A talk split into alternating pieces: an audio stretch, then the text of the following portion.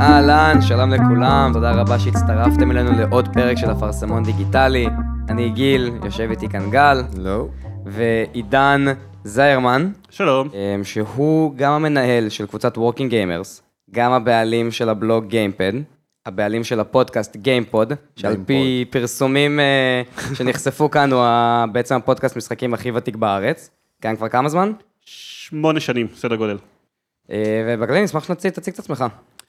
אמ, אוקיי, אז אני, כמו שאמרת, כמו שאמרת עידן, אמ, בעיקרון בחיי הפרטיים, הלא, שפחות בולטים באינטרנט, אה, מפתח בווייז.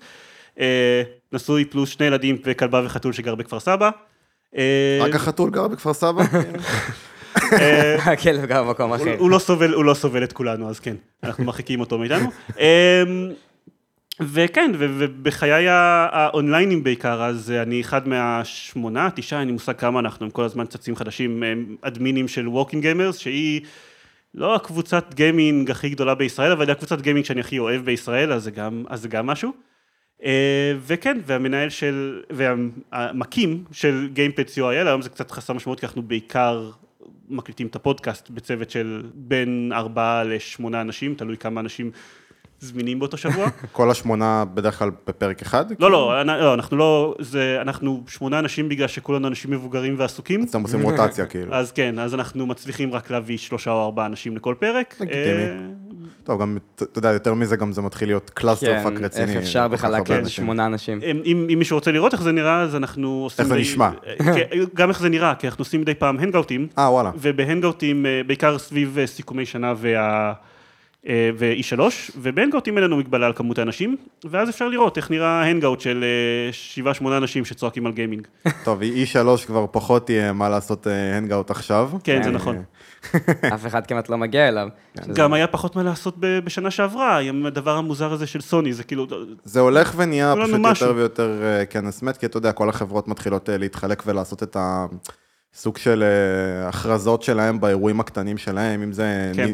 נינטנדו, אתה יודע, עם כל הדיירקטים שלהם, וסוני שעכשיו עושים כנס משלהם, ובאמת כל חברה הולכת יותר אה, לפרסום האינדיבידואלי, בלי הכנסים הגדולים האלה, שזה מאוד מעניין. זה שנייה יותר קל היום נראה לי, זאת- זה בעיקר העניין, אתה לא צריך כבר לרכז את כל אנשי התקשורת נכון. ואנשי המדיה במקום אחד. נכון. אני עושה את הערוץ שלי ביוטיוב, שכבר יש לו כמה מיליונים כאן עם נינטנדו. כן. אני פשוט אעשה משהו שהוא מוקלט מראש, מוכן, יותר קל לי לנהל את זה, הרבה פחות פדיחות של אה, דברים שיכולים לקרות לי און סטייג'. אני אשדר את זה לכולם, ואני אפילו יכול להיות שאני אחשף ליותר אנשים. אני עושה את זה ספציפית בגלל. שמלכתחילה המטרה שלי שלוש הייתה להיחשף לאנשי עסקים ולא לגיימרים, אז אם אנחנו, אם כבר היום המטרה של האירוע הזה זה בעיקר, כל המסיבות עונאים האלה זה בעיקר פונות לגיימרים, אנחנו לא צריכים לעשות אותם שמה, במקום הזה, שזה עלה לנו המון המון כסף, אנחנו יכולים לעשות אותם באמת ישירות לאינטרנט. אני חושב שהכנס עדיין יהיה חשוב למפגשים בין אנשי עסקים, שזאת המטרה חד המקורית שלו. משמעית. עדיין יש את כל, ה, כל הצדדים של התערוכה שאף אחד לא רואה, שמתנהלים בכל החדרים הקטנים, שעדיין יצטרכו לקרות איפשהו. כן, אני בטוח שיהיה נציגים של סוני, אה, ובטוח שיש נציגים של נינטנדו בתערוכות האלה, אני מניח שהם פשוט לא אה, זה. כן, בטוח. אבל זה מאוד מעניין את מה שאתה אומר, כי עכשיו היה את הכנס אה, GDC בעצם של המפתחים של המשחקים, והכריזו שם על גוגל סטדיה, ואני חושב ששמעתם על זה. וזה ממש אה, גרם בעצם לאיזושהי שיחה כזאת על... אה, הם הציגו את זה בתור משהו שהולך לשנות את העולם, משהו שייזכר לדורות. גוגל סטדיה, שירות אה, סטרימינג, אה, גיימינג של אה, גוגל, וזה גרם כזה בעצם לחשוב כמה אירועים באמת היו שהם כזה אירועים קונקרטיים בעולם הגיימינג. בין אם זה יציאת אה, קונסולות ניידות ראשונות. אה, כן, בכללי, אה, קונסולות, גם קונסולות ישנות, גם קונסולות באופן כללי.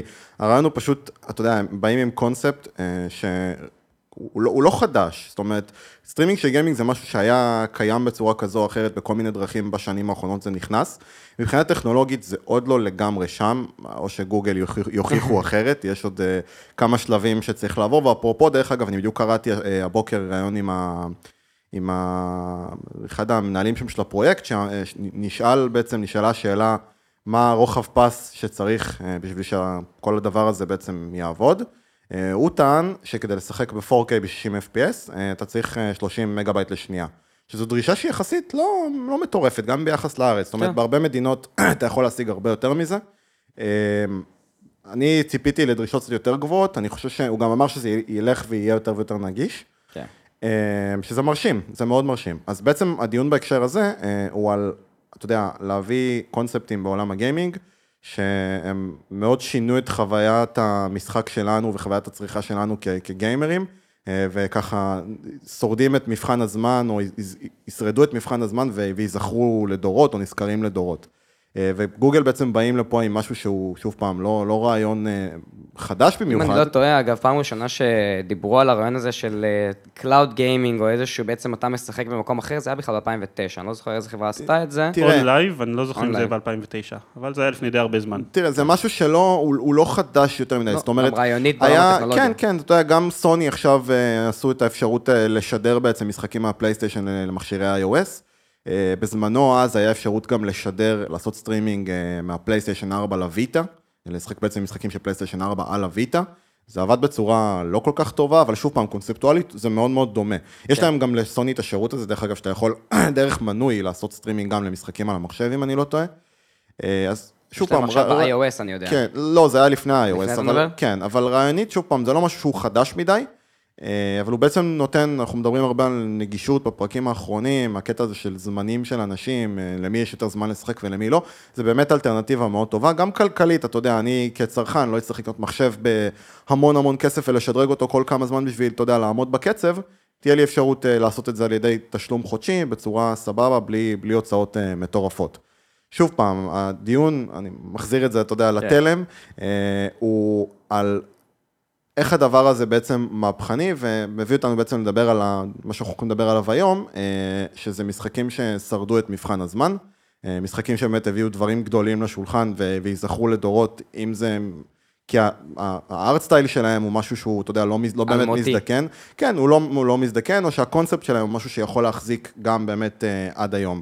עכשיו, אתה הזכרת את העניין הזה של קונסולות, זה באמת, אתה יודע, הרחיב נורא את השוק בעניין הזה.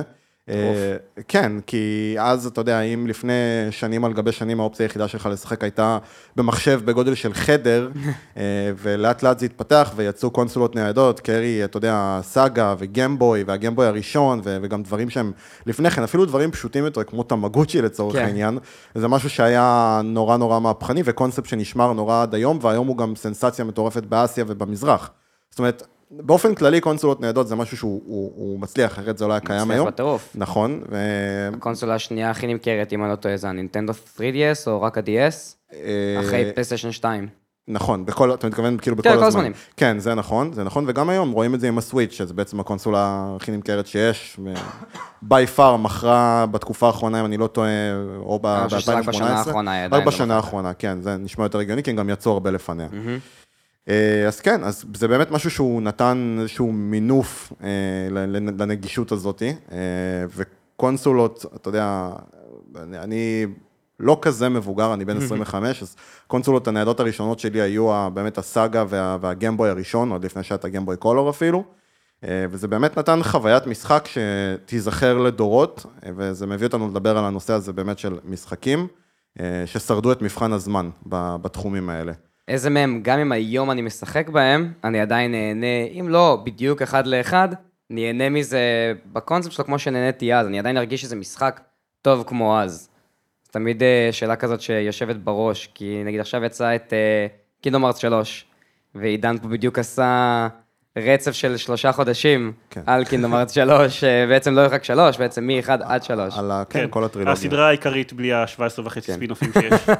זה לא ספינופים, הם הכניסו את כל מה ש... אפילו. במשחק של המובייל, הם לקחו את מה שקרה שם בסיפור והכניסו אותו למשחק אני, השלישי. אגב, אמרתי שלא שיחקתי בספינופים שדיברנו מקודם, אני כן ניסיתי לשחק במשחק של המובייל, טכנית אני עדיין מנסה לשחק, אבל אני לא מבין את הקטע שלו בכלל, אז אני לא יודע עד כמה זמן זה יחזיק. אני יכול להבין אותך. Kingdom Hearts בכללי זה משחק שמאוד אה, קשה לדבר עליו באופן ביקורתי, אנחנו מדברים על זה כל הזמן off screen. אה, זה משחק ששלושת האנשים שיושבים פה כרגע בפודקאסט, גם אני, גם גיל וגם עידן, שלושתנו, שיחקנו במשחק השלישי, שיחקנו במשחקים הקודמים.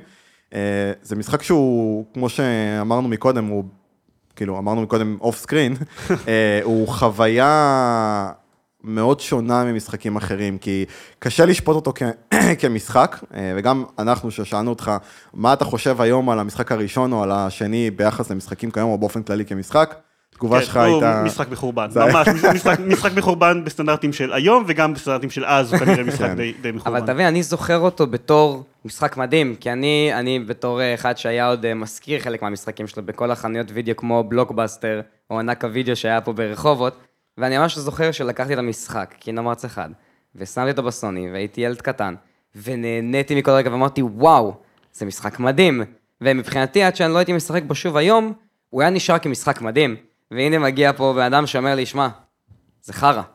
כאילו, זה פשוט משחק shit. אני אומר, אני אומר שזה משחק חרא, אבל אני עדיין אומר שמאוד מאוד נהניתי ממנו. אני חושב שבסופו של דבר, קשה לי בדיוק לשים את האצבע על איפה אנחנו מדברים על הקסם של משחקים של שיצאו פעם, אה, איך הם, אנחנו זוכרים אותם בתור משחקים טובים.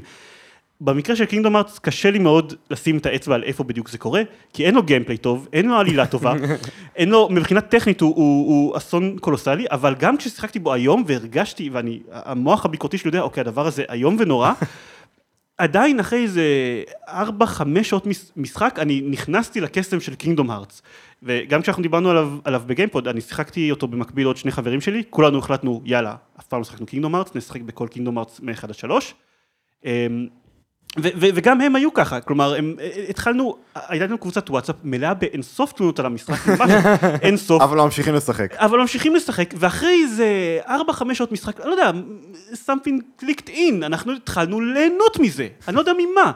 אני לא, אני לא בטוח בדיוק איך להסביר את זה, אבל יש לו איזה, איזה קסם שעובד.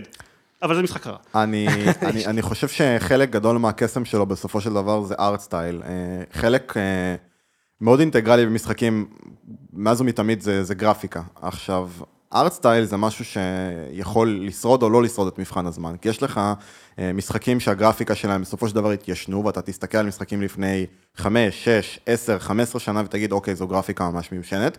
ומצד שני, בארט סטייל, גם אם הגרפיקה עצמה היא מיושנת יותר, קרי יותר פיקסלים, גרפיקה שהיא פחות מלוטשת וטובה ולא ב-4K ביחס להיום, אבל הארט סטייל שלה מאוד מאוד שרד את מבחן הזמן ובאמת נראה טוב גם היום ולא התיישן בסגנון שלו, זה משהו שהרבה יותר עדיין נעים לעין וסביל ואפשר יותר להיכנס לזה. אה, וזה משהו שב-Kingdom Hearts גם מאוד מאוד מורגש. עכשיו נכון אה, שהמשחקיות שם היא לא הדבר הכי מדהים בעולם, יש שם המון המון כשלים טכניים, בעיקר במשחקים הישנים. אה, נכון שהמשחק סובל, מה, בעיקר, גם שוב פעם הישנים הראשון והשני, מבעיות שהמערב קשה, להם, קשה לו לאכול אותם, כמו למשל cutscene-ים מאוד מאוד ארוכים. אה, הדיבוב שם מאוד מאוד בינוני והסיפור שם הוא clusterfuck אחד גדול, ועדיין אנשים מאוד מאוד אוהבים את ה-franchise הזה, ועדיין אנשים נורא נורא נהנו מהמשחק השלישי, ונורא עד היום משבחים את המשחקים הראשונים, לא משנה מה כל אחד מאיתנו חושבים עליהם, וזה נכון באמת ששוב פעם, זה משחקים שאולי טכנית הם לא הכי מדהימים שיש, ואתה יכול לבקר אותם מפה ועד הודעה חדשה ולהגיד כמה שיש בהם כשלים והם לא טובים, אבל הם מהנים. זה כמו לראות סרט שאתה יודע שהוא סופר טרש, אבל אתה נהנה ממנו. זה ממש ככה. אז המשחק הזה בסופו של דבר מספק חוויה שהיא מאוד אה, שונה ממשחקים אחרים, היא מאוד מיוחדת, אתה יודע שאתה משחק קינגדום ארץ. זהו, אני חושב ש... ז- זאת, זאת אני חושב הנקודה. הארט סטייל, אני מסכים שהוא, שהוא יחסית מחזיק טוב, למרות שאני לא יודע פלוס אם... דיסני, כאילו. כן, אבל... זאת הנקודה שלי אגב, שאני ממש רוצה לגעת בזה. אחד מהדברים שהכי מדברים עליהם, מבחינת מה שאני אוהב במשחק, זה ה-engagement שלו. אני רוצה להיות, שהמשחק יאכל אותי, וכשאני עכשיו במשחק, ואפילו אם יש cutscene, ואני מצביע על המסך ואני צועק, איזה גופי, זה גם נחשב, זה גם gameplay. אם המשחק גרם לי לבצע פעולה כלשהי אל המסך, איזשהו רגע שהוא נגע בי, בין אם זה cutscene, בין אם זה, אה, לא יודע עכשיו, גופי שמגן עליי עם המגן שלו, או דונלד דאק שעושה עליי heal ואני נהנה מזה, זאת אומרת ב-Kingdom זה Hearts בעצם gameplay. 99% cringe 1% גופי. אני לא מבין מה הבעיה עם זה. תיאור, תיאור, אני לא מוצא את הבעיה. תיאור אמין של העלילה. אני, אני חושב שבמקרה של Kingdom, פשוט ב- בהקשר של מה שדיברנו קודם, מה שמיוחד בו זה שהוא מאוד אה, unique. אין שום דבר שדומה כל כך למותג הזה ו- ולמשחקים האלה ולמה שהם מנסים לעשות. אה, וזה בכל זאת משפיע עלינו באיזושהי צורה, בין השאר בגלל שזה דיסני, כשאנחנו משחקים במשחק שמצד אחד יש בו דמויות של דיסני, שאנחנו מכירים אותם מגיל אה, חמש, ומצד שני אה, יש בו אה, מסע בזמן, clones, possessions וכל trope של משחק פנטזיה שאתם יכולים לחשוב עליו, אז אני כן משחק כאילו, אני, אני כן מרגיש כאילו אני משחק במשהו שאין שום דבר שמקביל אליו בתרבות המערבית בכלל. חשוב אה, לציין גם דרך אגב בהקשר הזה של Kingdom Hearts, זה שהמשחקים הראשונים היו יותר אה, דומיננטיים אה, על ה Final Fantasy, היה שם דמויות מ Final Fantasy, זה היה סוג של selling point למשחק, הרעיון היה הרי Final Fantasy עם דיסני, כאילו זה, זה היה כל העניין, וככל שהסדרה התקדמה, גם בספין אופים. אה, במשחקים הצדדיים, וגם במשחק השלישי, ששם כבר אין דמויות מ Final Fantasy, אה, יש טיפה Easter eggs פה ושם, אבל Moogles, אה, כן, אבל אין כן. דמויות מ Final Fantasy כמו כן. שהיה את ספירות וקלאוד במשחקים הקודמים לצורך העניין. שזה גם כן משהו שהוא מעניין בסופו של דבר, שהסדרה התחילה, אתה יודע, לפתח רגליים וידיים ודמות משל עצמה, ולהגיד, אלה הדמויות שלנו, יצרנו אותן בעצמנו, ועכשיו הן קיימות בעולם הזה. בפני עצמם, בלי הצורך להתבסס על, על דמויות של Final Fantasy בשביל לקדם את ה franchise קדימה. ויש אנשים שדרך אגב זה מפריע להם, כי הם התחילו לשחק בגלל דמות מ Final Fantasy, ועכשיו אומרים, אה, זה רק כאילו כמה דמויות ממש ממש מוזרות ודיסני, ואין לי את הדמויות שאני אוהב מ Final Fantasy. אה, ובהקשר הזה... תשחק Final Fantasy. תשחק, כן, ובהקשר הזה באמת של Final Fantasy, הדיון אה, יכול ללכת לכיוון הזה של Final Fantasy 7, אם כבר דיברנו על קלאוד ועל ספירות. שזה עוד משחק אה, שלדעתי, וגם לדעתך גיל, תקן אותי אם אני טועה, זה משחק שמאוד אה, שרד, slash שורד את מבחן הזמן. לא גרפית, אגב, לא, לדעתי. לא גרפית. גרפית לא, לא הוא גרפית. משחק אה, כן תלת מימד שם שפחות אה, הגרפיקה שרדה למרות, את הפיקסול המרובע הזה. למרות, אה, שאני בדיוק ראיתי ממש בשבועות האחרונים אה, איזשהו מוד שמישהו יצר אה, של גרפיקה למשחק הזה. אה, שהיא עדיין, אתה יודע, ה-UI והכל עדיין נורא מיושן נקרא לזה ככה, אבל זה פשוט עשוי בצורה יותר מודרנית, אה, הגרפיקה היא ב-4K, זה חד יותר, זה נראה טוב, גם אחרי הרימיקים שיצאו לו של, כן. אה, של HD וכאלה. ואני חייב להגיד שיש בזה גם, גם בגרפיקה איזשהו משהו שהוא קסום, כי אתה תראה היום, אתה יודע, יוצאים הרבה משחקי אינדי, שהגרפיקה שלהם מפוקסלת והיא מיושנת וזה, אז אתה אומר לעצמך, אוקיי, זו גרפיקה מאוד מיושנת מבחינה טכנית, אבל ה art style שלה הוא מאוד מאוד עדכני ועכשווי ומתאים לתקופה הנוכחית. אז Final Fantasy 7 נמצא איפשהו באמצע, בעיקר אחרי כל השינויים האלה. אה, אבל זה לא הצד החזק שלו. זה לא הצד החזק שלו. אני ממש חושב שהצד החזק שלו זה... זה קצת מזכיר אותי שוב ל Kingdom Hearts, ה engagement בעצם. אני חושב שזה מה שהכי משאיר אותנו. כשאני משחק במשחק, אני נשאר מפוקס בו, הוא אוכל אותי. הסיפור שלו, גם היום עדיין תופס אותי. אני עדיין יופתע מכל טוויסט שיקרה לי בעלילה, מכל אה, רגע מרגש של הדמות אני ארגיש את זה. המערכת קרב, שאני אישית לא חובב מאוד גדול של turn-based, זה אני תמיד אה, בדיון שלי עם גל על אה, איזה משחקים אני כן אוהב לשחק ואיזה לא, ועדיין שם, שוב, יכול להיות שזה גם נובע מהזיכרון הקולקטיבי הזה, שאני אומר, את זה אני מתמודד, אבל גם זה אני, אני נהנה ממנו, יכול להיות שהוא קצת מיושן, הוא פשוט עובד לי, ופשוט משהו גם בקסם של המשחק הזה, אני חושב שיכול להיות שזה גם אצלי, הקסם של פיינל פנטזי מתרכז מאוד בפיינל פנטזי 7. בין המשחקים הראשונים ששחקתי מהם בתור ילד שאפילו יודע מה הוא עושה, אלא אומרים לו, תלחץ פה, תעשה את זה, תעשה את זה, אבל זה משאיר אותי, וזה שם, וזה נראה לי מה שבאמת מחזיק משחק. אני חושב שזה גם אצל הרבה אנשים ככה. אני מסכים איתך, בעיקר מה שקשור ב Final Fantasy, ויותר מזה גם אני חייב להגיד, ש Final Fantasy 7, ובאופן כללי ה Final Fantasy הישנים יותר, מבחינת סיפור, הם פשוט, לדעתי לפחות, כתובים בצורה הרבה יותר אה, טובה, מעניינת ועמוקה מהמשחקים החדשים יותר. שזה משהו שלי מאוד ניכר, אני אפילו כבר לא מדבר איתך על gameplay, אלא פשוט על הכתיבה עצמה, על הדמויות, על המשחק. סיפור זה לא משהו שבהכרח, אה, אתה יודע, הוא מדד לאם משחק שורד את מבחן הזמן או נכון. לא. זה פשוט שאתה יודע, זה גם משחק שמאוד השפיע על העולם הזה של ה turn-based, Final Fantasy, ושבע הוא פשוט היה מאוד איקוני, הוא יצא לפלייסטיישן 1, שהייתה קונסולה מאוד מאוד מצליחה. אה, זה אולי המשחק הכי מוכר ומוצלח שיצא מהסדרה של Final Fantasy, אה, ובאמת הוא הפך להיות משהו שהוא מאוד מאוד אייקוני, עד היום אנחנו רואים דמויות מהמשחק הזה מופיעות גם במשחקים אחרים, ויש לך את קלאוד ב Super Smash Brothers החדש. זה משהו שהוא מטורף, כאילו... אבל זה בדיוק בגלל העלילה שלו, שהדמויות האלה אחר כך נכנסו למשחקים אחרים. מבחינה מכנית, משחקים שהם משנים מאוד את ה... את העולם שמסביבם, בדרך כלל אלה לא משחקים שמחזיקים את, את מבחן הזמן, נניח אף אחד היום לא משחק בדיון 2 יותר. כן, דמויות אייקוניות זה משהו שהוא מאוד כן, גדול פה. כן, עלילות מחזיקות, מכניקות, בשביל שהם יחזיקו את uh, מבחן הזמן, הן בדרך כלל צריכות להיות כבר מאוד מאוד מלוטשות, וזה משהו שלא מוצאים כל כך במשחקים שדווקא היו מהפכנים בדרך כלל. דווקא שם מוצאים משהו מאוד בוסרי, שכיום כבר אנחנו לא, לא מוכנים לקבל. כי התבגרנו, מה לעשות? פוקימון, אני חושב שהמכניקה שלו הייתה, הייתה ספוט און כבר מהרגע הראשון. יפה, אז הנה דוגמה, זה נדיר, אבל זו דוגמה ממש ממש טובה באמת כן. למשחק שמכנית לא השתנה יותר מדי מאז שהוא יצא. אתה יודע, נוספו דברים, נוספו מכניקות. ממש בקטנה. המשחק קיבל עומק, לא בהכרח בקטנה, לפחות לא בסצנה התחרותית, אבל... נוס- בסצנה תחרותית בסדר, כן, נכון. נוספו דברים, שנים. אבל קונספטואלית ובבייסיק של המשחק, המשחק נשאר אותו משחק במשך שנים על גבי שנים, וזו דוגמה נהדרת למשחק שפשוט שרד את מבחן הזמן, כי גם שנים אחרי שיצאו המשחקים לגמבוי, אה, המשחקים הראשונים, אה, בבלו, רד, גם קולור, גרין. סילבר, קריסטל, גולד, אבל זה משחקים ששנים אחרי זה המשכנו לשחק, אם זה באימולטורים בבית ספר, ואם זה בפלאפון בצבא, ותמיד היה את האטרף הזה עזוב את זה, יש את ה... הוציאו להם את הרימייקים של כן. הארד גולד וסול סילבר, שבסופו של דבר מה שהם הוסיפו להם זה התחברות לאינטרנט פחות או יותר. גרפיקה קצת טובה יותר, אה, כן, פלוס מינוס. גרפיקה של אה, DS לעומת אה, גמבוי. ותמגוצ'י, היה את המגוצ'י הזה כן. שהגיע עם ה... פוקר ווקר. כן, שזה אגב היה אייטם גאוני, אבל אבל זהו, זה זה כל מה שהיה צריך בשביל שהמשחקים האלה יחזיקו. אפילו היה אפשר לוותר על התמגוצ'י, באיזה שלב הוא התחרבש לי, אבל... אבל עדיין המשכתי לשחק מה, זו במשחקים. הגרסה הפחות מוצלחת של הפוקבול פלוס מהיום, דרך אגב. כן. נראה לי שפשוט היה גם, אתה יודע, מגבלה טכנולוגית בצורה כזו או אחרת.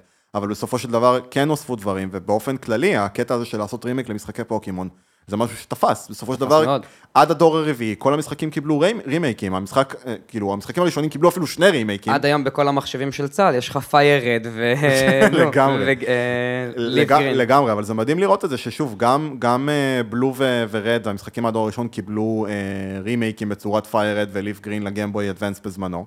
גם Yellow קיבל לא מזמן רימייק בצורת אה, פוקימון Let's Go, שנכון שהוא לא היה מה main series, אבל הוא כן בא לשחק על הנוסטלגיה כן. ובעצם לקחת את המשחק הזה, את ילו, ולעשות אותו עכשווי. בא אה, לקחת את הנושא הזה שאתה בעצם הולך עם פוקימון. הם בעצם לקחו, זה ממש אגב מתחבר למה שאמרת שיש משחקים שיוצאים אה, מאוד טובים, אבל עם משהו מהפכני כזה, כמו התמגוצ'י, שהוא לא יצא טוב, אבל הנה, הוא קיבל ליטוש עכשיו ממש, בצורה של פלוס, כן. פלוס, הוא- ועל זה הוא שיחק. נכון, הוא היה מצוין, אתה מגוצ'י, פשוט נהרס באיזשהו שלב. נכנסתי איתו לבריכה. מי שלא יודע מהמאזינים, דרך אגב, המשחק שאנחנו מדברים עליו, אה, כאילו, זה Soul Silver ו Heart Gold, הגיע אז עם מכשיר קטן, שנראה קצת כמו תמגוצ'י בצורת פוקיבול, היית יכול להכניס בו, אם אני לא טועה, פוקימון, אה, דרך המשחק להעביר אותו לשם, ואז אם היית הולך עם זה, זה היה סופר לך צעדים, ואוסף לך הספר צעדים חפצים. נותן XP לפוקימון, אבל אם היית הולך איתו המון צעדים, אז היית יכול להשיג כל מיני אייטמים מיוחדים למשחק. בדיוק, אז כיום יש את הפוקיבול פלוס, לנינטנדו סוויץ' ולפוקימון Let's Go, שגם בזה אתה יכול להכניס, אפשר להכניס אה, פוקימון לתוך זה, אה, ואם אתה הולך איתו, אתה בעצם מקבל אה, גם candies, שאתה יכול עם זה לשפר סטטים לפוקימונים, ואתה גם אה, משיג לו experience, ככה שקונספטואלית זה פשוט מאוד מאוד דומה, רק שהפוקיבול פלוס פשוט עובד הרבה יותר טוב, הוא גם נראה הרבה יותר מגניב, זה fucking פוקדור, כאילו. אבל למה באמת אתה באמת חושב שפוקימון כל כך כאילו עדיין תופס? זאת אומרת, דווקא פה העלילה שלו היא מאוד פשוטה. לא. העלילה זה לא משהו, אוקיי, קודם כל דיברנו על המכניקה. שלו שמושלמת, נכון. אבל אין לו עלילה מדהימה, אבל מה שיש לו זה דמויות. כלומר, כולם עדיין זוכרים את הדמויות שלו, ובמקרה הזה של פוקימון זה גם קצת לא הוגן, כי בלי קשר לכמה הדמויות במקור היו יכול- טובות. יכולת פשוט לענות לו פיקאצ'ו. וזהו, זה היה אבל- כאילו אומר אבל- הכל. אבל זה לא רק פיקאצ'ו, כולם יודעים מי זה צוות רוקט, ברור. למשל. נכון. וזה לא שבמשחק הם היו דמויות כל כך טובות, אבל במקרה של פוקימון היה במשחק הם המון... הופיעו רק ב-Yellow, דרך אגב. כן, כאילו, היה, מו- היה, הייתה מאוד מתקפ, מתקפה מאוד אה, ספציפית, מתוכננת אני של, מדבר של על- מדיה בשביל לגרום לכ, לכ, לכולנו לאהוב את כל הדמויות של פוקימון, וזה כן. עבד, לא נעים להגיד את זה, אבל, אבל, זה, אבל זה לגמרי עבד. אבל הנה, אנחנו עדיין מדברים ואנחנו רואים את זה, ואנחנו עדיין נהנים לשחק בו. זאת אומרת, זה לא רק שאנחנו קיבלנו באמת איזשהו בום תקשורתי שאומר לנו, עכשיו אתם תאהבו את המשחק הזה, ו-20 שנה אחרי זה אני חוזר למשחק אחורה ואני כבר לא אוהב אותו. אתה קיבלת בום תקשורתי שאומר לך, עכשיו אתה תאהב את הדמויות האלה, זה מספיק חזק כדי שעדיין תאהב את הדמויות האלה עד היום. אבל, אבל שוב, אבל עדיין המשחק מבחינה מכנית הוא מצוין. אין, אין בו, אני לא יכול למצוא בו כמעט שום דבר רע, מעבר ל, לא יודע, אולי הוא נהיה רפטטיבי מדי אחרי 60 שעות משחק. כן, אבל. זה, זה גם, לפה נכנס, נכנסת באמת הסצנה התחרותית, וזה. גם uh, קצת עניין של, אתה יודע, טעם אישי במשחקים. עכשיו, בהקשר הזה באמת, פוקימון הוא משהו שהוא הוא סנסציה, זה משהו שהוא מטורף. סנסציה מטורפת. עכשיו, אתה יודע, אני לא יודע אם המאזינים יודעים, אה, זה franchise שהכניס יותר כסף מ Marvel, דיסני ו Star Wars ביחד. שזה מטורף, זה, זה כאילו let it sink, זה, זה פסיכי, זה פסיכי לגמרי.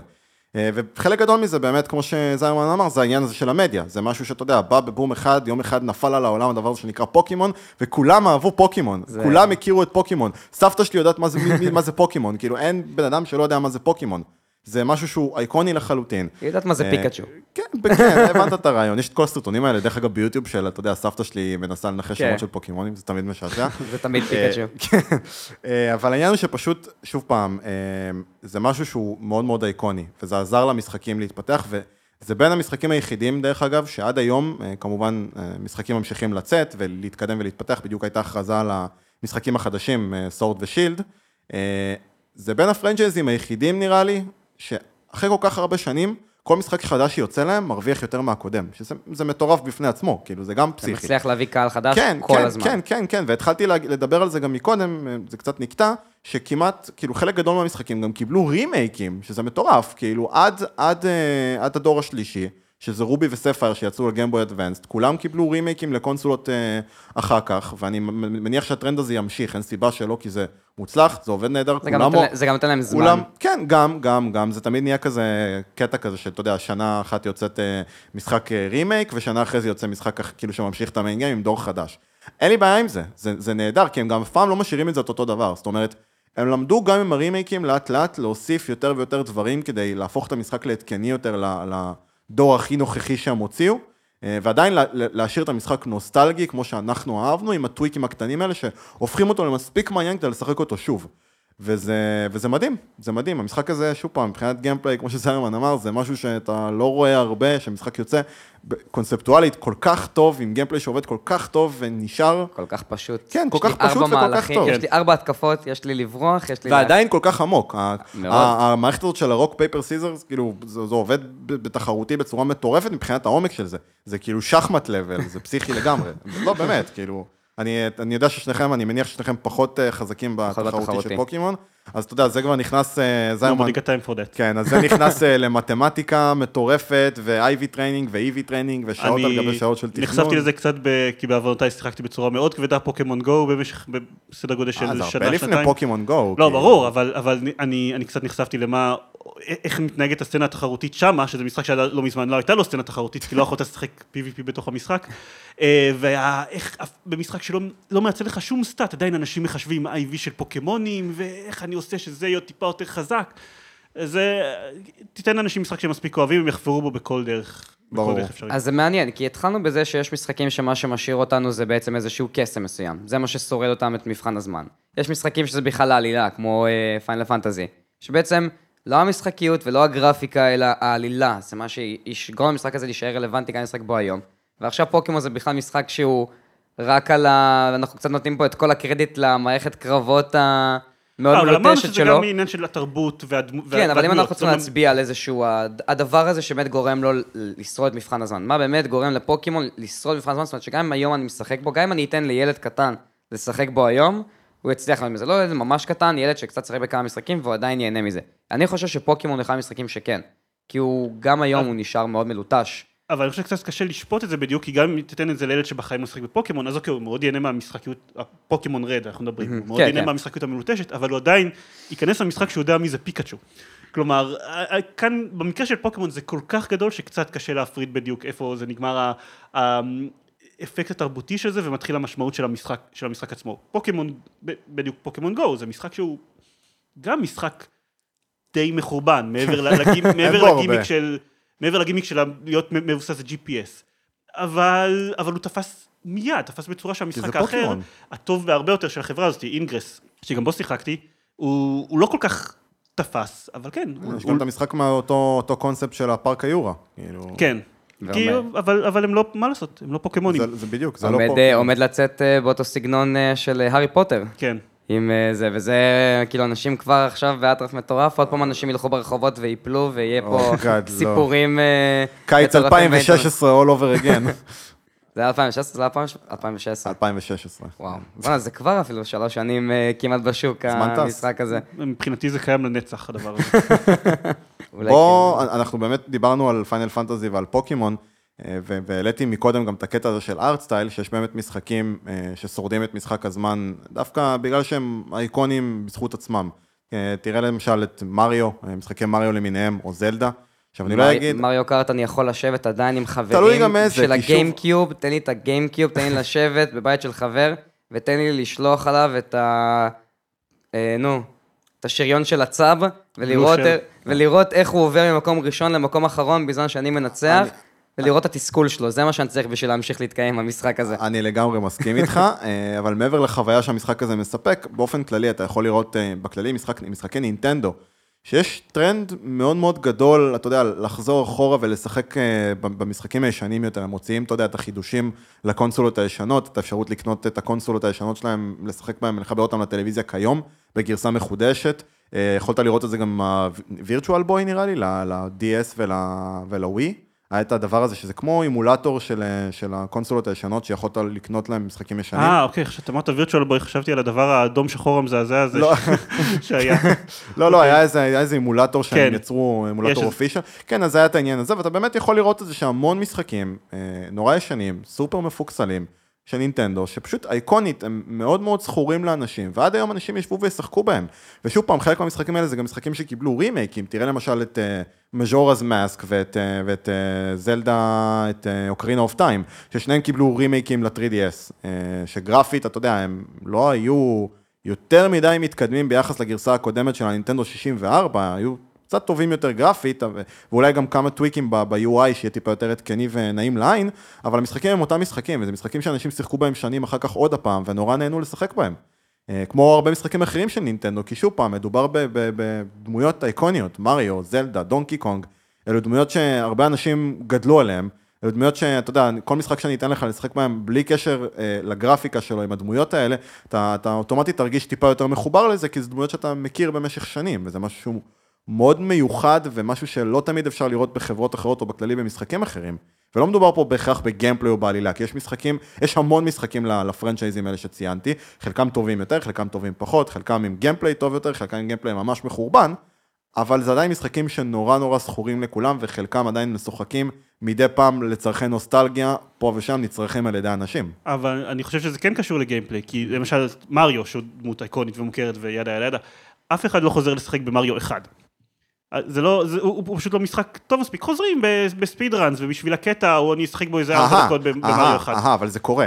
זה קורה, זה כבר משהו שהוא בפני עצמו, גם אם זה ספיד רן, זה עדיין משחק לא, סבבה, זה לא אוקיי. שנשאר רלוונטי באיזושהי צורה, זה הנקודה שלי. אני מדבר, זה נכון, זה נשאר רלוונטי באיזה צורה, אבל באופן יחסי אנשים לא כל כך... כן, ברור. כאילו, יש קצת, ברור. שזה נישתי, אבל זה עדיין רלוונטי, זה עדיין לא משהו שנשכח בדפי ההיסטוריה, זה קיים. אבל בשביל שאנשים אשכרה ישחקו עכשיו, ייקחו את אחד מהמריואים האלה ואשכרה ישחקו בו, הם כנראה לא ירימו את באמת מריו אחד, שהיה מאוד יחסית בוסרי מבחינת ה...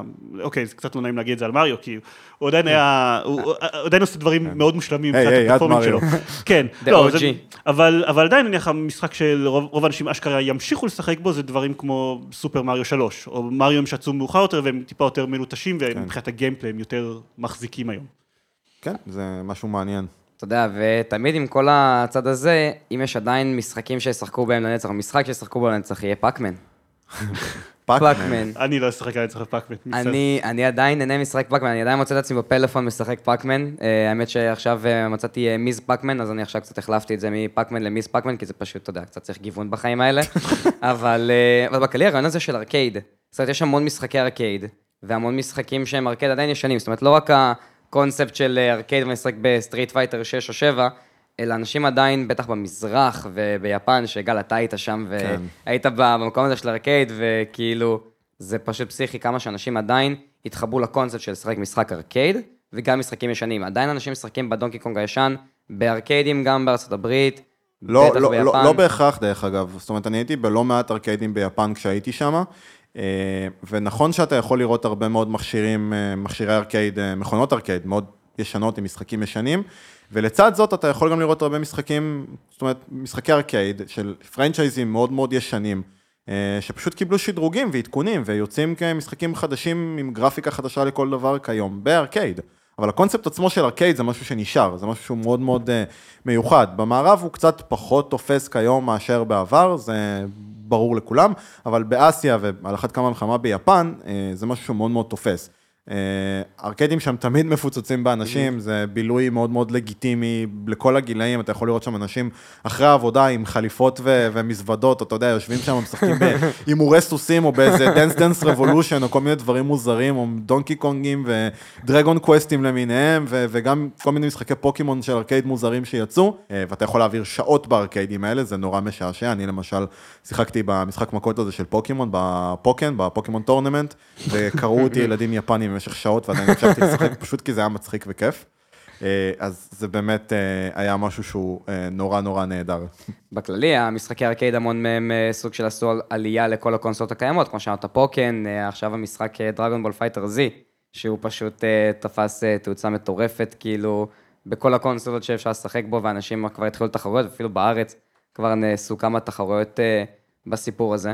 חשוב לציין, דרך אגב, שלא רק ארקיידים, בכללי הזיקה הזאת למשחקים שהם רטרו, מאוד חזקה ביפן. אני הייתי גם אה, בכמה ברים שהקונספט שלהם היה ממש לשבת ולשחק במשחקים ישנים. היה לך בר, היית יושב, היה טלוויזיות CRT קטנות על הבר, עם, עם קונסולות ישנות מחוברות, והיית יכול פשוט ללכת לספרייה של מלא משחקים ישנים, לקחת לך משחקים נורא נורא ישנים ולשחק תוך כדי שאתה שותה בירה, וזה משהו שהוא מאוד לגיטימי ומפורסם שם, הוא גם נהדר, עשינו ספיד רן לאחד הקירבים הישנים, והייתי שיכור פיצוצים, וזה היה אחד הדברים היותר מצחיקים שעשיתי.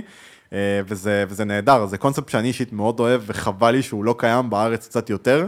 אה, כמובן שזה לא היה תופס, כי שוב פעם, את העניין התרבותי הזה, ולא כולם פה גדלו על אה, קירבי, לקונסולות הישנות של נינטנדו. איזה קונסולות ישנות של נינטנדו בכלל היו בארץ, היה רק את כל היבוא ה... נכון, נכון. נכון. מה זה, מגאסון?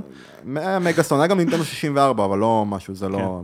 אה, אבל כן, אני אישית פשוט נורא מתחבר לזה, אה, נורא נהניתי מזה, וזה מגניב בטירוף לראות את זה. אתה יודע, גם כשטיילתי באקיאברה, יש לך שם חנויות שלמות של קומות על גבי קומות, שכל המטרה שלהן זה באמת למכור אוספים או להשיג אוספים של משחקים רטרו ישנים. אה, ואתה יכול לראות שם דברים מטורפים, באמת, מציאות פסיכיות, ו- וזה מדהים כמה שזה תופס, כי החנויות האלה מפוצצות באנשים כל הזמן, והן קיימות והן ענקיות, ומציעות כמות אדירה של סחורה.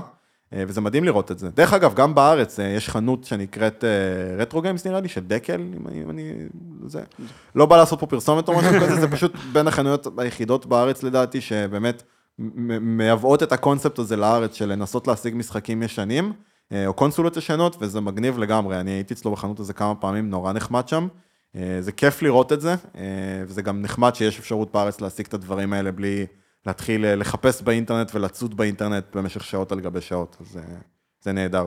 ומה לגבי משחקים שיצאו טובים או פחות טובים במובן כזה או אחר, אבל הזיכרון הקולקטיבי שלנו עליהם הוא אה, נוראי. זאת אומרת, עידן, אתה, כמה שנים אתה מנהל את Working Gamers? פלוס מינוס? אה, בעצם בדקנו את זה לפני שש שנים. שש שנים. ואיך מההרגשה שלך, שמה שאתה רואה, כתב שאתה הרבה, הרבה יותר חי את זה, אתה מנהל, אתה רואה את כל הדברים, ואנחנו פתאום רואים משחקים שיצאו כמו No Man's Sky. ואיך שקיבלו אותו, ואיך שאנשים יזכרו אותו בעצם להיסטוריית הגיימינג. כאילו, לא יודע אם הוא באמת הסיפור הזה ייזכר או לא ייזכר, אבל כרגע הוא מאוד מדברים עליו כבר בכמה שנים האחרונות. ו... טוב, במקרה, במקרה של נומנס זה נקודה כואבת, כי אני חושב שזה... שנוי אה, במחלוקת. אה, ש, שנוי במחלוקת. אני, יש הרבה מאוד בעיות לדעתי עם נומנס סקאי, ובאמת יזכרו אותו.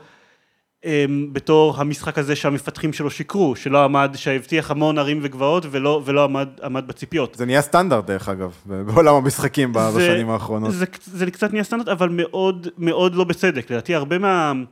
חלק מהקטע הזה, אני חושב שזה, היום זה קצת שונה בגלל שהמון אה, סטרימרים ביוט, ויוטיוב וכל מיני, אה, בוא נגיד, מבקרי משחקים ביוטיוב שאני פחות אוהב בלשון המעטה, כמו אנגרי ג'ו ו- וחבריו. אני בצד שלך, אגב, אני חייב להגיד. הם, הם מאוד אוהב, הם, הם מאוד חיים מהסנסציות האלה, הם מאוד חייבים ב... ב אה, יש ל- יותר ל- גרועים מאנגרי ג'ו, דרך אגב. כן, אבל אנגרי ג'ו מאוד פופולרי, אני באמת... הוא יחסית מתון אבל. אני נחשפתי אליו בתקופה של איבולב בעיקר. שאני מאוד נהניתי ממנו, והבנתי שאנשים מאוד כועסים עליו, אז הלכתי לראות את הביקורת של אינגרי ג'ו, וכזה, אוקיי, זה, זה הסיבות שאנשים כועסים עליו? זה סיבות, זה סיבות די דביליות, אמ, אבל, אבל הוא, הוא מאוד אמ, פמפם את הנרטיב הזה של יש במשחק הזה יותר מדי DLC, יותר מדי מיקרו טרנזקציות, וזה טיעונים שאנחנו רואים שחוזרים היום בהמון המון משחקים שאנשים לא אוהבים. למשל, לא אוהבים את האססינס קריד החדש, כי יש בו מיקרו טרנזקציות. זה לא משפיע על אף אחד, אף אחד בחיים לא קנה משהו בחנות מיקרו טרנזקציות של, של אססינס קריד. אבל בביקורות יוטיוב אומרים, היי תראו, יש בזה חנות מיקרו טרנזקציות, יוביסופט רוצים לסחוט את הכסף שלכם, יהיה לזה משחק היום. אמ, וזה קצת בעיה, אני חושב שהזיכרון הקולקטיבי מהרבה משחקים מתלכלך בגלל, בגלל זה.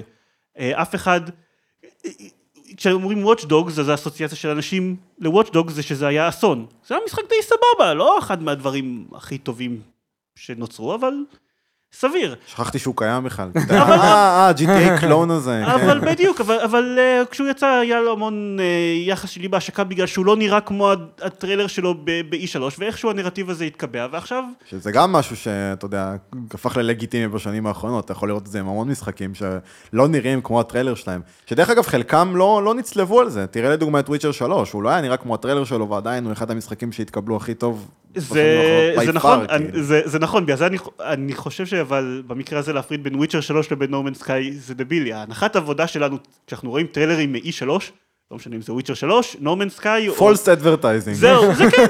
ו, ובמקרה הזה אומרים, אוקיי, אז, אז המפתחים משקרים, אז אנחנו לא צריכים לקבל את זה. אבל, אבל כל מי שפיתח יותר מפיסת תוכנה של שלוש שורות בחיים שלו, יודע שלא, זה, זה פיתוח. לאף אחד אין מושג איך זה הולך להיראות בסוף.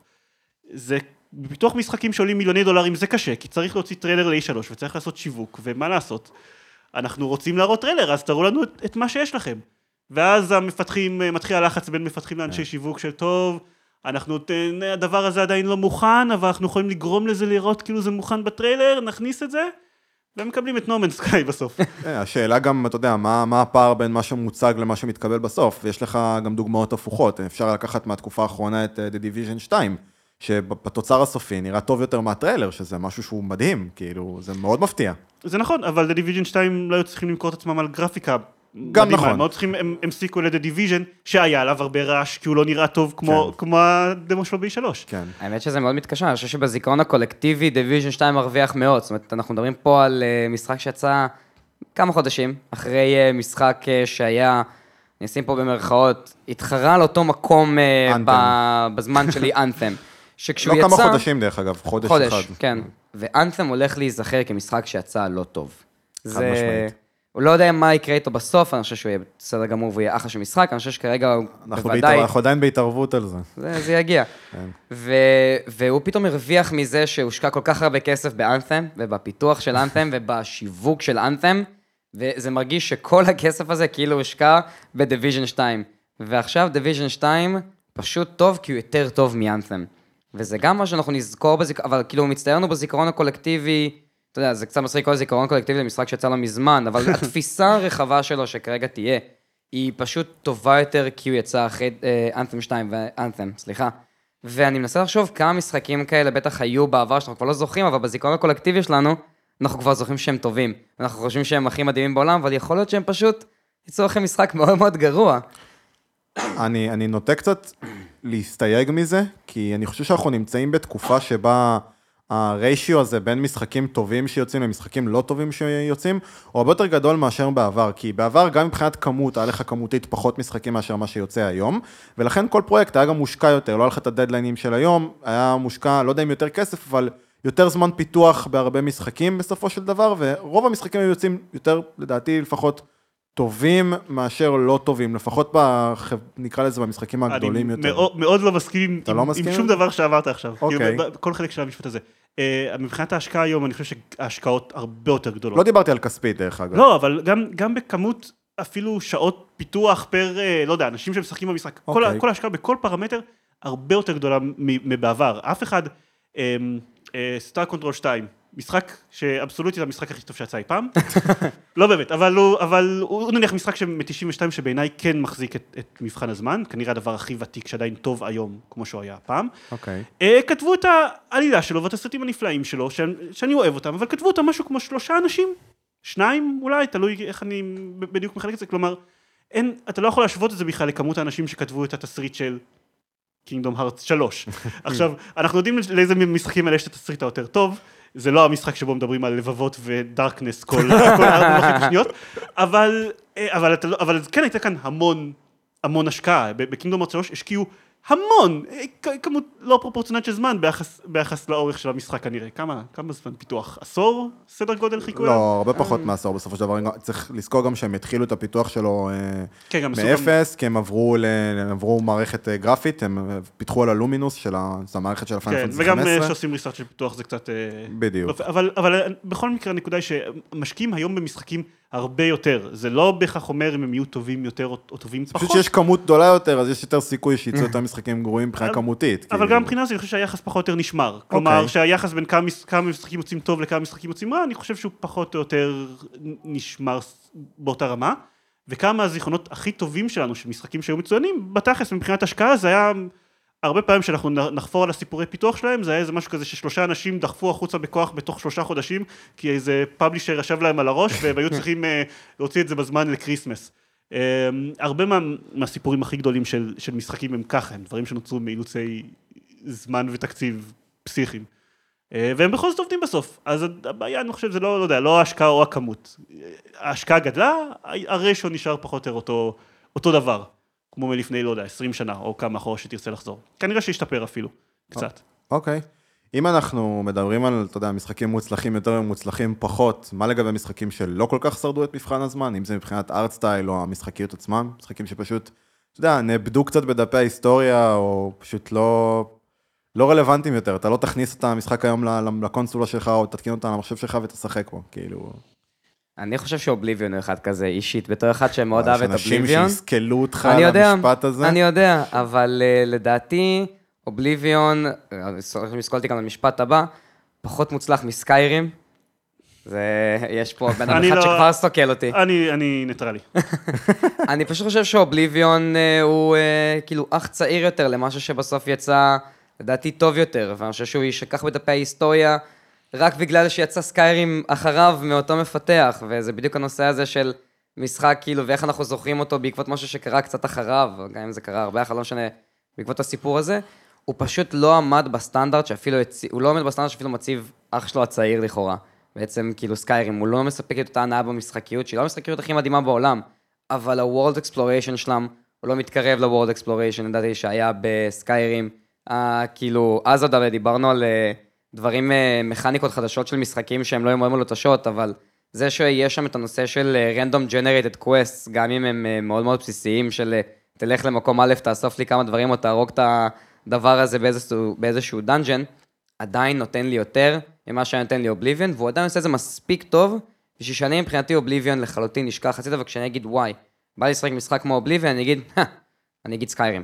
זה מבחינתי יהיה כאילו, אתה יודע, אין פה בכלל ספק, אני כאילו ישר אזרוק החוצה את הדיסק של Oblivion, ואני אשים את הדיסק של Skyrim, ואני אשחק בו. וזה זה מה שאני מרגיש, נגיד, לגבי Oblivion, מבחינת כאילו משחק שהוא לא שרד מבחן הזמן, הוא לא עומד בסטנדרט שהוא כבר מציב לעצמו באותה תקופה. תראה, אני חושב שכשמדובר בסדרת משחקים, או באיזשהו פרנצ'ייז במקרה הזה, אתה יכול לתת גם את GTA כאותה דוגמה לצורך העניין. זאת אומרת, אם תסתכל עכשיו על GTA 3, או לא יודע, Vice City לצורך העניין, לעומת GTA 5, אתה, אתה, אתה יודע, אתה תשים את שניהם באותה יד, שני משחקים ששקולים אה, באותו קונספט, באותו סגנון gameplay פחות או יותר, ואתה תגיד, אוקיי, במה אני רוצה לשחק? מן הסתם בחמש, כי הוא נותן לי את אותה חוויה, רק הרבה יותר טובה ומלוטשת. אז למה זה עובד בפוקימון? זה עובד בפוקימון, כי בפוקימון ה-art style והאיקוניות של המשחק זה משהו שהוא שרד את מבחן הזמן, ואנחנו... וגם כי המכניקה לא עד כדי כך השתנתה. כן. במשך ה- כן, בדיוק. נוספו לדברים, אבל דברים שהם לא חשובים לקור אקספיריאנס. אף אחד לא רוצה לשחק בפוקימון הכי חדש, כי אני יכול לעשות בו תספורות או לפוקימונים. אומגה אבולושן, כן, זה לא מה כן. שמעניין במקרה הזה. וכן, שוב פעם, זה מחזיר אותי לעניין הזה של לדבר על art style, כי יש סגנונות של גרפיקה, שגם אם הם מתיישנים, גם אם הגרפיקה עצמה היא טיפה יותר מפוקסלת, או מיושנת, או לא מפורטת כמו היום, הסגנון עצמה, העיצוב דמויות, העיצוב סביבה, העיצוב שלבים, זה משהו שפשוט מחזיק, ואין מה לעשות, הוא איקוני לאותו משחק. אתה יכול לראות את זה אפילו עם משחקים כמו ריימן לצורך העניין, כבר אה, מדברים פה הרבה על יוביסופט בתקופה האחרונה, אבל הנה ריימן, משהו שאולי אנשים קצת שכחו שהוא, שהוא קיים, אני אישית אחד הדברים אסור שאני- לשכוח את ריימן. אסור לשכוח את ריימן, אני אישית אחד המשחקים שאני יותר אוהב, ואתה יכול לראות היום את המש- את המשחק האחרון שהם הוציאו בסדרה של ריימן לג'נדס, לעומת המשחק הראשון שיצא, אה, והם ממש חזרו לשורשים, אחרי שהיה משחקים תלת-ממדיים אחרי. המשחק הראשון, חזרו לשורשים, חזרו לעשות משחק שהוא דו-ממדי, פלטפורמה, קלאסי, אה, נכון שהגרפיקה שלו הייתה מחודשת יותר, מצוירת יותר יפה ולא מפוקסלת כמו המשחק הראשון, אבל גם המשחק הראשון, תשחק פה היום, אתה תהנה, הוא משחק. כיפי, הוא משחק טוב, הוא מעולה בכל רמה אפשרית, גם אם זה במשחקיות שלו, גם אם זה בגרפיקה הצבעונית והיפה שלו, והדמויות האיקוניות שלו, והבוסים האיקוניים שלו, זה משהו שהוא פשוט נשמר, ואין מה לעשות, זה, זה, והם הבינו את זה, וזו גם הסיבה? שריימן לג'נד חזר באמת לסגנון הזה. ועוד משחק שאפשר לתת כדוגמה באמת לסגנון הזה, זה קאפד, כאילו... Cuphead יהיה חדש, מעניין- אותי באמת אם הוא ישרוד מבחן הזמן. אני חושב שכן, אני חושב שהוא בדיוק עונה על ה-art. Cuphead. Cuphead וכל המשחקים אה, בסגנון בעצם, גם אם תסתכל על, על כל המשחקי אינדי האחרים בסגנון, Celeste, Shovel Knights, כל המשחקים האלה שמבוססים על גרפיקה שהיא ישנה, אבל לא באמת, וקונספט שהוא ישן, אבל לא באמת, זאת אומרת, הם נותנים בו את הטאצ'ים החדשים יותר, וגם אם לא, המשחק הוא מספיק אייקוני או מעניין כדי להחזיק גם היום, זה משחקים שהם הם קצת באים בהפוכה פה במקרה הזה, כי הם אומרים לך, הנה תראו, אנחנו עושים משהו שעשו לפני מלא שנים, רק הרבה יותר טוב, או מספיק טוב שזה יחזיק גם היום. וקאפד הוא דוגמה מדהימה דרך אגב, כי הגרפיקה שלו לכאורה היא כאילו מצוירת, מאוד ישן, כמו סרטי דיסני של שנות הטרפפו. 30 כזה. כן, אבל המשחק עצמו, אה, מי שלא יודע, אה, או לא מכיר את המשחק, קאפד זה משחק אה, פלטפורמה, הוא מאוד מאוד מאתגר, והגרפיקה שלו נעשתה בפריים ביי פריים, זאת אומרת, האנימציה עשו אותה כמו הסרטי דיסני הישנים, זה מה שהופך את האנימציה במשחק למאוד מאוד מיוחדת ו- ושונה ממשחקים אחרים בסגנון. אה, ועם כמה שהמשחק גרפית הוא מאוד מאוד יפה, מרשים ויזואלית, צבעוני, מצויר יפהפה, הוא אמור לחקות את הסגנון באמת של הסרטים הישנים של דיסני, אה, גם באנימציה, גם בגרפיקה שלו, בהכל. ונכון שהוא נראה מאוד מתאים והתקני ו- ויפה לתקופה הנוכחית, אבל הוא כן משהו שיחזיק גם הלאה לדעתי. כי הארטסטייל שלו לא ישתנה. זאת אומרת, אתה רואה היום סרטים ישנים של דיסני ואתה תגיד, וואי, זה מגניב, זה רטרו. גם קאפד, שתשחק בו בעוד 10 שנים מהיום, בעוד 15 שנה מהיום, אתה תגיד, וואי, זה משחק מגניב, כי טכנית הוא, הוא לא עשה משהו שהוא גאוני או חדש, זה משחק פלטפורמה. הוא לא הביא איזה מכניקות מטורפות שלא זהו, ראית. אבל אבל כי משחקי פלטפורמה מקבלים קצת פרי פס מבחינת החידוש נכון, שהם צריכים לה- להציג. נכון, אף אחד נכון. לא מחדש יותר נכון, מדי. נכון, אבל. אבל מה שהוא עשה פה, שזה משהו שהופך אותו לכל כך מיוחד, זה באמת הקטע הזה של הגרפיקה, הפריים ביי פריים, האנימציה שלו, זה משהו שנורא נורא מיוחד ומייחד אותו, וזה יישאר ככה, זה לא משהו שהולך להיעלם. כן. frame by frame זה משהו שעד היום מחזיקים ממנו, אתה רואה סטודיו עם עדיין של אנימציה שעושים סרטים frame by frame, וזה משהו שהוא נורא מלהיב, זה- אותי אישית זה מגניב בטירוף, כאילו, זה גם נראה טוב יותר דרך אגב. אז אני רוצה ככה, קצת לפני סיום, לתת אה, קצת אה, משחק פה בין שלושתנו, אוקיי? אה, אני וגל, כל אחד פה נזרוק משחק לאוויר, שהוא יצא בשנים האחרונות פלוס מינוס, אל תצלבו אותנו אם זה 7-8 שנים אחורה, תסלחו לנו, אה, ולשאול האם הוא שורד מבחן הזמן או לא. אז אה, אני אשמח להתחיל, ואני הולך להציג את זלדה Breath of the Wild. יאללה, shoot. הכה את המומחה, עידן. וואו. מה, אם אני את האם הוא מבחן- ישרוד מבחן הזמן או לא? אה, כן. קודם כל, כי כל דבר ששלב את השם זלדה שורד את מבחן הזמן, לא משנה בכלל.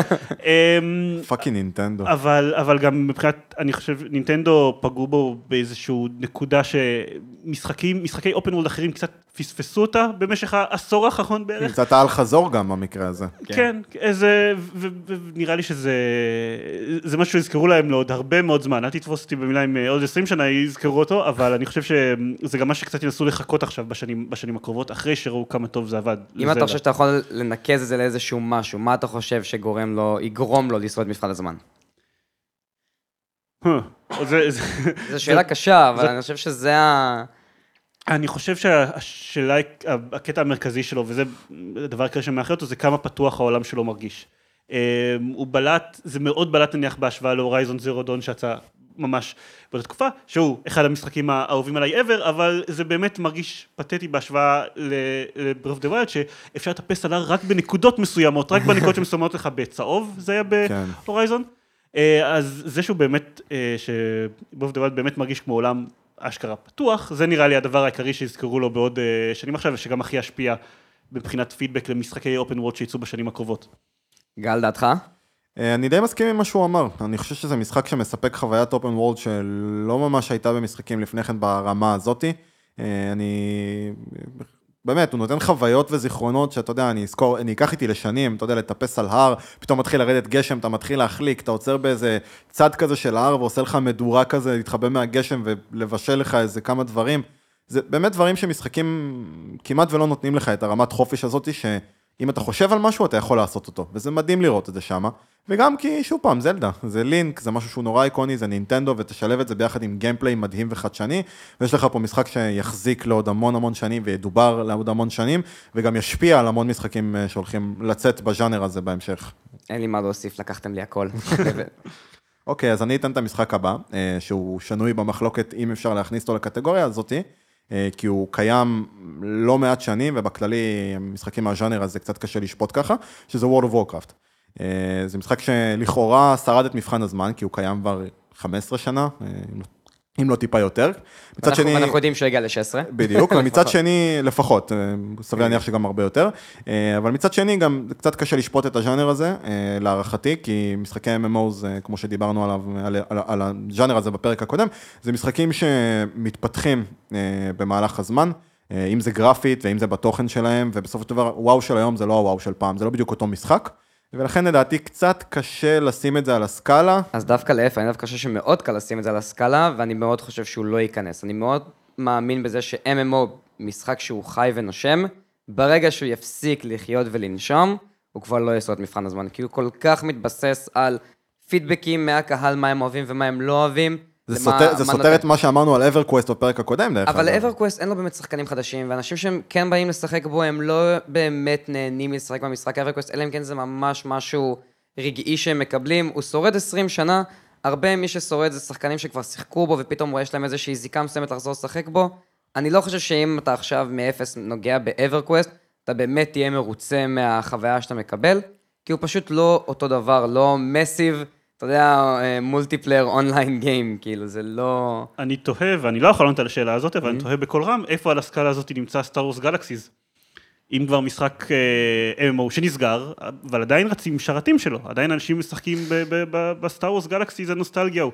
אבל אני גם, אני לא חושב שהוא מביא שחקנים חדשים. זהו, אני חושב שדברים נישתיים, אני לא, אני קצת מסתייג מלשים אותם בתור משהו ששרד מבחן הזמן, כי זה נישתי. ואם זה נישתי, כנראה שהוא לא שרד כל כך את מבחן הזמן, אלא הוא שרד אצל איזשהו core members שמאוד אהבו את הדבר הזה ומאוד מרוצים ממנו, אבל קשה לבוא ולהגיד, הדבר הזה שרד. ו-MMOs, לדעתי בכללי, כל הז'אנר הזה, הוא, הוא ייפול מאחורה. גם Final Fantasy 14, לדעתי, לא יעמוד במבחן הזמן, כי פשוט לא, ברגע שלא יתחזקו אותו ויקבל את כל מה שצריך, הוא לא ייתן לקהל את מה שאנחנו מצפים. הבעיה זה שגם בלתי אפשרי לשחק בו החל משלב מסוים, שמפסיקים לתחזק אותו ולתת לקהל את מה שהוא צריך. ברור. אה, שוב, היינו ערך Star Wars Galaxies או כל MMO אחר שנסגר.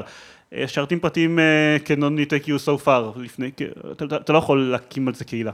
ואני עכשיו אתן את המשחק הבא, The Last of Us. אה, מבחינתי, The Last of Us כבר ניצח. כבר ניצח. כבר ניצח. כבר ניצח. כבר, כבר בשנה שבה הוא יצא, הוא, הוא ניצח. אני חושב ש... אוקיי, על הגיימפליי אפשר לדבר, טוב, רע, אבל באופן כללי נוטי דוג מאוד מאוד טובים ביצירת סיפורים, ודלסטובס זה משהו שאין, אני לא, אני לא יודע אם יש בכלל משחק כלשהו שמתקרב אליו מבחינת, ה, מבחינת העלילה שלו, וה... לא, יש, אבל פשוט, אתה יודע, בקטע הזה של zombie apocalypse, משחקים בדרך כלל תמיד הולכים כזה לכיוון אה, מאוד מיינסטרימי כן. ומאוד כאילו... המשחק, The Last of Us הוא מאוד grounded, ומשחקים של zombie apocalypse תמיד טוב, קח רובה, תירה במלא זומבים, אין יותר מדי סיפור או עומק, וזה ככה גם בסרטים של זומבים, בסופו של דבר, ברובם לפחות. וב-The Last of Us, אה, נראה לי גם דיברתי איתך על זה שבוע שעבר, גיל, שהמשחק הזה מבוסס על ספר. אה, ובספר, אה, אני מנסה להיזכר איך קראו לו, נראה לי שאמרתי לך. לא זוכר, אבל במשמע שלנו... אתה מוזמן לחפש תוך כדי שאני אה, מדבר על זה, אבל זה ספר שמבוסס על אבא ובן שחוצים את ארה"ב הפוסט-אפוקליפטית, ששם אין זומבים, פשוט העולם נחרב, הטבע פשוט מתחיל להיהרס, העולם מת. וזה נותן, שוב פעם, of Us סיפור מאוד מאוד דומה שמבוסס על קשר כזה הורי בין מבוגר לילד, הרבה יותר אינטימי, המשחק גם מתרכז באמת במערכות יחסים בין בני אדם ולא רק בהנה תראו זומבים. וזה משהו שהוא, כן, הוא מאוד מיוחד, הוא כתוב מאוד מאוד טוב, הדיבוב מדהים, המשחק מדהים, הוא מאוד immersive, אתה באמת אה, מרגיש שאתה צופה בסרט מאוד אינטראקטיבי, וזה מאוד יפה. אני, מהבחינה שלי דווקא, מהבחינה של, שהוא מתרכז במערכות יחסים בין בני אדם, אני לא חושב שהוא, שזה מה שמייחד אותו, כי רוב ה zombie apocalypses בסופו של דבר זה בסך הכל מטאפורה על הקיום האנושי, כן. וכו' וכו'. אמ, אבל אף משחק, גם משחקי זומבי אפוקליפס ובכלל, לא מנסים לעיתים קרובות לתת לך כזה גאט פאנץ' כמו ש... ש-The Last of Us ניסה, ניסה לעשות. אך חד משמעית. היחיד אני חושב שבכלל התקרב לזה מבחינת לנסות מה שעושה זה God of War, וכאן יש אה, דעות אה, חלוקות על... אגב, הוא הצליח. הבמאי של God of War מתאר והוא מספר Us מאוד השפיע עליו ביצירה של המשחק, ושהוא רצה שהמשחק באמת יקבל ערך מוסף, הוא בדיוק תיאר את הנושא הזה של מערכת יחסים בין, כאילו, אבא לבת, אז הוא לקח את זה לכיוון האבא לבן, אבל זה, זה ממש זה. זה משהו שהוא הרבה יותר רילייטבל גם במשחקים. כן. אז כן, אני גם מסכים עם זה, אני חושב שזה גם משחק ש- שישרוד את מבחן הזמן, הוא כבר שורד. אה, הוא פשוט, עידן הוא גם טועה שהוא ניצח. כן, לא, כן, הוא כן, פשוט לא, הוא גם, ניצח. זה משחק אה, נורא איקוני, ואני כן, אני גם חושב שהוא ידובר אה, לדורות, והנה, הוא כבר רואים אותו משפיע, שזה באמת מביא אותנו למשחק הבא, שזה God of War, God of War 5. אה, אני, אני חושב שהוא מאוד ישפיע, אבל אני לא מחובביו הגדולים. של... אה, של בוא, בוא God of נסתכל. על זה בצורה אובייקטיבית, כאילו אל תגיד אני לא אוהב War, אז אני חושב שהוא לא, זה, בוא, תחשוב זה- רגע, זה בעיה, כי אני חייב להכניס את זה, כי זה החלק האישי שלי. אבל אה, אמ, אני חושב שהוא מאוד ישפיע, אבל אה, זה לא Us, כן? אה, בין השאר בגלל שהוא מגיע אחרי ו-The Last of Us כבר ניצח. ברור, ברור. אז אני חושב בעיקר ההשפעה שלו תהיה, אה, זה franchise מאוד מאוד גדול שקיבל תפנית מאוד מאוד חדה. אה, זה בעיקר... for the better, אם תשאל אותי גם. זה נכון, אני חושב שזה בעיקר ישפיע על מה שחברות כמו סוני עושות עם האקסקלוסיבים של ה single players שלהם, נכון. ופחות נראה את זה בעוד 15 שנה, את ההדים של זה עדיין משפיעים על תעשיית המשחקים, אבל, אבל מקומית, אני חושב ההשפעה שלו תהיה מאוד חזקה. אוקיי. האמת שאני לא חושב שהוא כל כך אה, הולך אה, להיזכר, God of War אה, 5, אני חושב שהוא משחק נהדר ואני נהניתי בו בטירוף, והוא, והוא גם נוגע בהמון מאוד נקודות מאוד מעניינות, אבל האם הוא, שאני אשחק בו בעוד כמה שנים, ייתן לי את הדבר הזה באותה מידה? אני לא חושב שאני אני ייהנה ממנו באותה אני מידה. פשוט חושב שזה ייזכר כפרנצ'ייז יותר כאשר המשחק אינדיבידואלי. כאילו, גם כשלא יהיה יותר משחקי God of War, עדיין יזכרו את הפרנצ'ייז הזה שנקרא God of War. האם ספציפית המשחק החמישי? לא יודע, נראה מה יהיה בהמשך של הטרילוגיה הזאתי. אה, אבל כן. אה, גיל, אתה רוצה להביא את המשחק הבא? כן, אה, אני רוצה להביא את המשחק אה, League of Legends. האם לדעתכם League of Legends זה משחק שישרוד מבחן הזמן או לא? קצת כמו MMOs, לא? כאילו, ב- אז בקטע אני דווקא הזה. לא חושב שזה קצת כמו MMOs, אני יותר חושב ש-League of Legends זה דווקא פחות דורש ממני איזשהו תחזוק אה, עמיד, אולי הוא פחות יישאר ב- בתור playable, אבל כאילו לא playable, בתור משהו שאנשים משחקים בו, אבל הקונספט שלו הוא הרבה יותר בסיסי, זאת אומרת אין לי פה עלילה שאני מתבסס עליה ואני רץ עליה. אין לי פה איזשהו קווסטים חדשים שאני מקבל כל הזמן, יש פה עניין דווקא של יכולת. והיכולת שלי והמכניות שלי, היא תישאר רלוונטית גם בעוד 15 שנה, יכול להיות שאני אהיה פחות טוב, אבל זה מה שאני נמדד בו. ואני חושב שזה דווקא למה הוא, לדעתי, כן יעמוד במבחן הזמן. כמו ש StarCraft 2 כבר אנחנו רואים ששורד את המבחני זמן האלה ועדיין אה, נהיה טוב, גם לדעתי, כאילו, ה-core engagement שלו הוא פחות תלוי באם עכשיו מוסיפים אליו דברים כל הזמן. אני חושב שבאופן כללי משחקים שב... משחקי multiplayer שורדים יותר בקלות את משחק, לא משחקי multiplayer כמו MMOs שיש להם איזשהו אלמנט... אה, משחקים שהם בו. תחרותיים פשוט. כן, אני חושב שהמשחקים האלה יותר קל להם לשרוד את אה, מבחן הזמן, כי בדרך כלל הם עובדים על איזושהי חוויה בסיסית שעובדת גם אם אה, הכלים לשחק אותם פחות קיימים. אה, אף אחד מאיתנו לא יותר משחק דיוק נוקם באינטרנט, כי אי אפשר, כי הדבר הזה לא יודע לעבוד על, על אינטרנט מודרני, אבל אם אתם תחברו כמה מחשבים בלאן ותשחקו דיוק נוקם, יהיה לכם מיד כיף, לא משנה אם בחיים שלכם לא שחקתם בדיוק נוקם. הד- הדברים האלה עובדים על חוויות מאוד- בסיסיות שרלוונטיות תמיד, לדעתי. אני מאוד תוהה בנושא הזה, כי זה נכון שמדובר בסופו של דבר בחוויה תחרותית, וזה משהו שמחזיק אה, לטווח ארוך, גם רואים את זה עם הצמיחה של ליג, למרות שהוא קצת בירידה, אבל עדיין מאוד מאוד מצליח.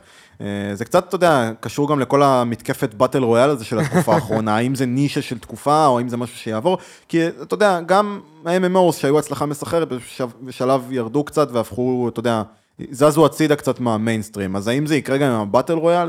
אני, אני לא יודע, ימים יגידו, האם זה ישרוד את מבחן הזמן? יש פה, זו שאלה מאוד מאוד טובה בהקשר של ליג אוף. לג'נדס, כי הוא כבר קיים גם יחסית לא מעט זמן בשוק, והוא עדיין עומד במקום מאוד מאוד יפה.